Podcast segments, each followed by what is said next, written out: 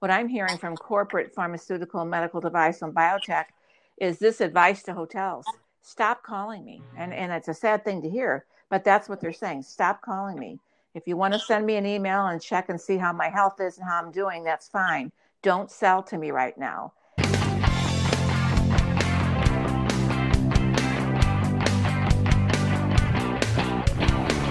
This is Hospitality One to One Conversations on the Industry. Here's your host, Chris Bettis.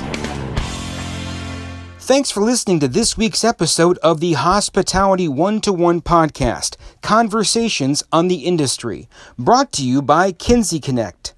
Today, we'll be speaking with Pat Schaumann, president of Schaumann Consulting Group, and Anthony Prusak, a convention and meetings sales expert. They'll be speaking about the future of large scale meetings, more specifically, medical association and pharmaceutical meetings in light of our new normal. But first, a quick word about one of our new sponsors of the Hospitality One to One podcast, Kinzy Connect. That's K I N Z Y Connect. It's a brand new networking tool built for hospitality professionals by hospitality professionals. Whether you're looking to build your network of peers or looking to grow and take the next step in your career, Kinzy Connect was built for you. It's free to join. Just visit www.kinzyconnect.com. That's www.kinzyconnect.com to learn more and to sign up. Now on to today's guests. Pat Schaumann is the president of Schaumann Consulting Group and is the author of Breaking the Code to Healthcare Compliance, 5th edition. The book is the resource for the Healthcare Meeting Compliance Certificate Program. Pat was named by Meetings Today as the 2016 Meetings Trendsetter and also named as one of the top 25 women in the meeting industry. She has served as adjunct professor at four universities and currently co chairs the Hospitality Management Industry Advisory Board at St. Louis University's School of Professional Studies and serves as faculty for the Healthcare Meeting Compliance Certificate. Anthony Prusak has a varied career that includes working as the Director of Sales and Marketing for the Sheraton Cleveland Airport, followed by roles at the Marriott Cleveland East, and then he worked as Senior Director of Convention Sales for the Huntington Convention Center of Cleveland. Michael became the VP of Business Development for ABTS Convention Services. Anthony's most recent role is as Director of Membership Development for Cleveland Skating Club. Both Pat and Anthony speak about the challenges that hotels have with large meetings in our current climate, in particular when it comes to medical meetings. They also offer valuable advice on how to move forward. Here now are Pat Schaumann and Anthony Prusak. Pat, Tony, thank you so much for joining us today on the podcast. Thanks, Chris, for having both of us. Really appreciate it. So, I guess first of all, let's let's go into your background here, Pat. First, kind of give me an idea of your background when it comes to medical meetings and and the hotel industry. Sure. Um, well, I am the author of Breaking the Code to Healthcare Compliance, which is the only book ever written to date on healthcare compliance, and it's getting ready to go into its fifth edition. Um, I'm an adjunct professor at St. Louis University teaching healthcare medical meeting compliance and transparency and um, I designed the Healthcare Meeting Compliance Certificate Program, the HMCC, which currently has about 2,400 HMCCs worldwide, representing 17 countries. Perfect. So you're you're you're kind of the subject matter expert. What we're talking about here. I hope I am. Yes. and then Tony, how about you? Kind of give me an idea of your credentials. Uh, great. Um, I've been in hospitality sales and marketing for 30 years. Uh, 60% of my career was in hotel sales and marketing, 40% in live events, meetings, and events, and specifically targeted towards major medical association meetings over the course of the last 11 years. So again, a great background, a lot of knowledge in multiple facets of the industry. So now that we've got an idea from both of you of your pedigree, your background, your experience. let's talk about where we are today. I don't want to rehash what's gone on to leading up to this because we talked, I think, about that at nauseum. Let's talk today, right here, right now. What is the current state of the hotel industry when it comes to meetings, medical and otherwise? And we'll start with Pat and then Tony chime in from there. Sure. Thank you. Sure. It's a great question. I think, too, that I agree with you that we're hearing so much about COVID 19 and the effects, but I think what we all need to do is take a realistic and hopeful look at our industry. In healthcare, I will tell you, probability of, of any face to face meetings um, in the remainder of 2020 are probably slim.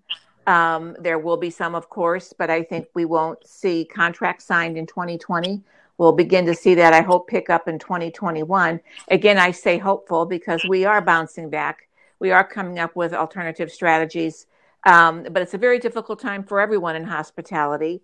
And it's kind of a touch and go situation for a lot. We're all learning together. Um, so I think, again, staying optimistic, staying educated on what's happening, um, but knowing realistically what is about uh, to happen from now till the end of the year. Tony? Yes. Um, I was looking at the calendar and a majority of meetings, major medical meetings, and I'm speaking 5,000 to 50,000 attendees, uh, have canceled between March and June.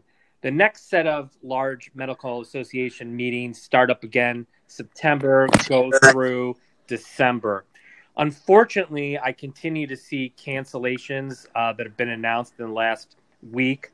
Uh, one of them is uh, TCT, another one ASN, AAP, RSNA, all very large scale meetings. So, uh, like what Pat said, we have to be very realistic yet optimistic. I don't see a very good forecast from now to the end of the year. I believe we'll continue to see more cancellations unless something surprisingly happens with COVID or we have the opportunity to um, get some type of uh, vaccine out here very shortly. Now, let's look at it, I mean, dumb it down a little bit. I think we kind of know the answer to this, but in particular, why are medical meetings? You know, Pat, you made the statement that you can't foresee a medical meeting happening in person the rest of this year and perhaps into the first part of mm-hmm. next year what makes these meetings so unlikely? Well, I think, and, and probably not so much unlike other conventional meetings, but healthcare has its differences, is that I think at this point, again, everybody's reluctant to travel, to get on a plane. Everyone is reluctant to go into a meeting room and sit tightly.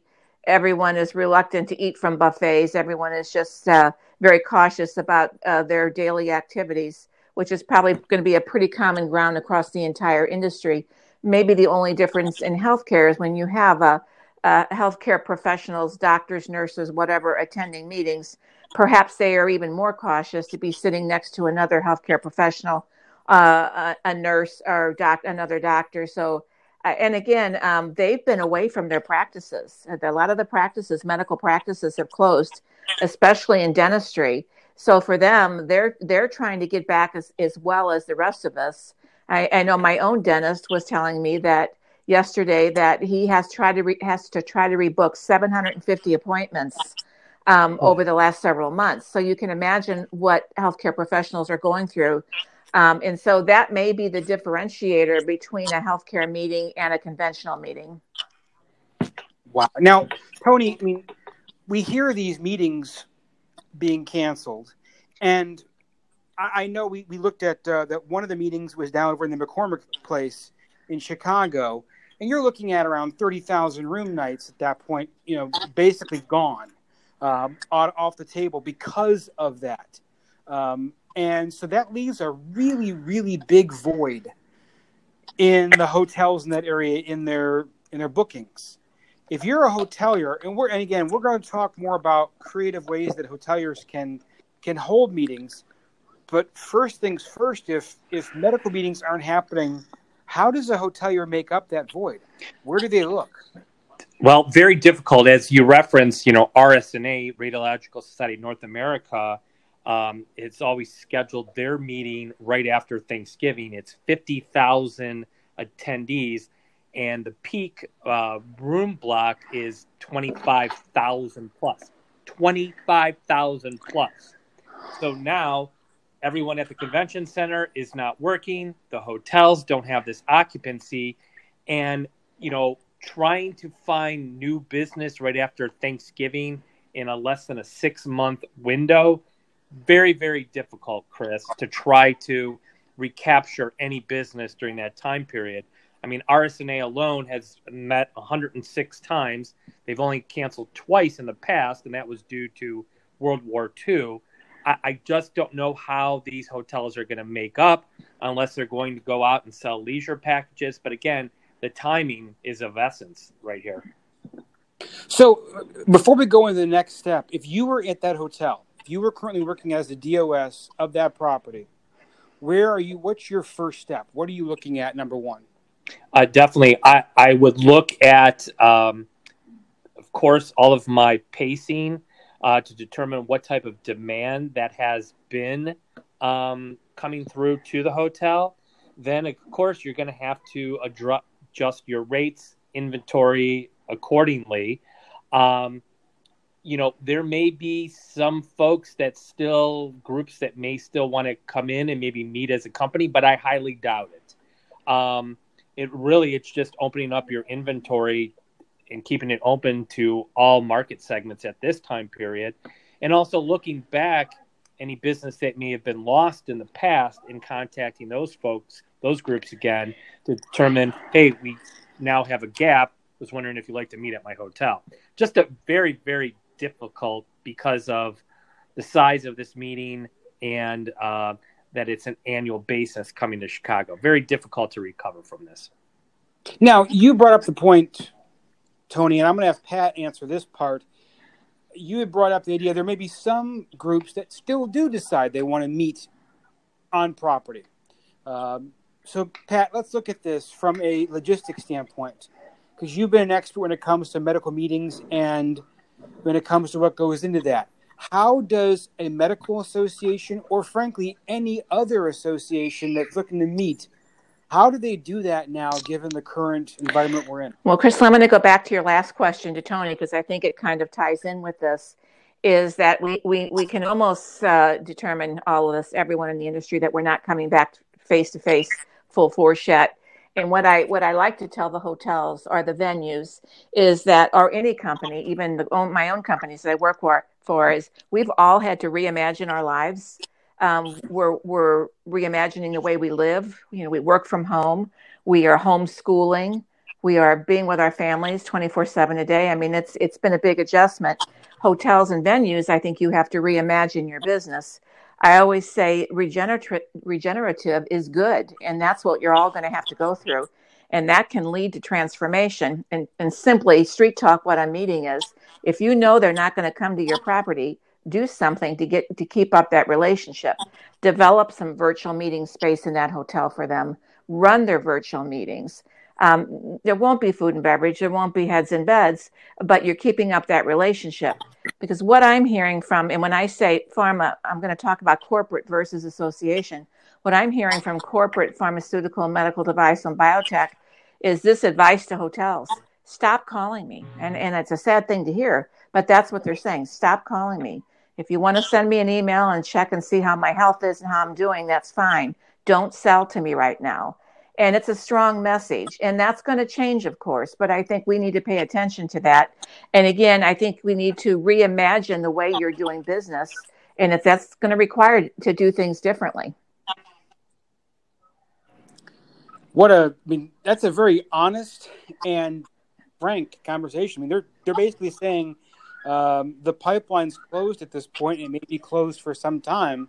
So, I guess as we begin to wrap this up, because I don't want it to be focused on doom and gloom. I know things are changing. I know that we're in a new world now. So I'm going to start with Pat, and then I'll go to Tony.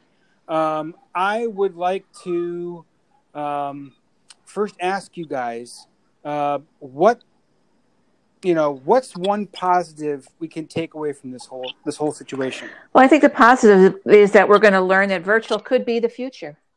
And we need to ramp up for that. We need to understand what virtual meetings are going to look like. It might be the preferred way of meeting moving forward. And actually, if I had Chris to give any advice about this, I would say to everyone look forward, don't look behind. Um, and I think, uh, again, looking at uh, is this virtual working? Is it going to be the future? Is this how we're going to meet? Is it going to be hybrid? But look forward, not backward. Great advice, Pat. Tony, what advice do you have? I, I say that as well. The world has changed so considerably the last few months, and more people are working from home. And I truly believe that more companies are going to have people work from home if they demand you sit in a desk I sit in a seat in a desk at a workplace, they may not be around much longer. Those type of companies, and you might read about it in the newspapers if they're still around. But I really truly believe, you know, virtual hybrid meetings are probably going to be the future. We as human beings, innately, we want to meet, have face to face contact uh, with folks at trade shows and events and meetings. I'm not ready to say uh, live events are dead. I just think we're hit a pause button, and I'm kind of excited and interested to see what type of technologies are going to come out of this uh, for the future as we move through the pandemic as well as the riots that are happening right now.